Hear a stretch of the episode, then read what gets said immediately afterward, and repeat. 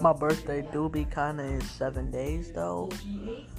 I'm kinda happy for that shit too. It's the cold hearted truth. Just right now watching some CXK. Right Saturday just got done after a three fucking day snowstorm. Right, Kaylee? It was like a three day snowstorm. Yeah. Yeah. I don't think I'll be posting a lot on this app, so yeah. Promise you after this I'm done. Also, just like to clarify the fact that um, uh, my life is not doing so well.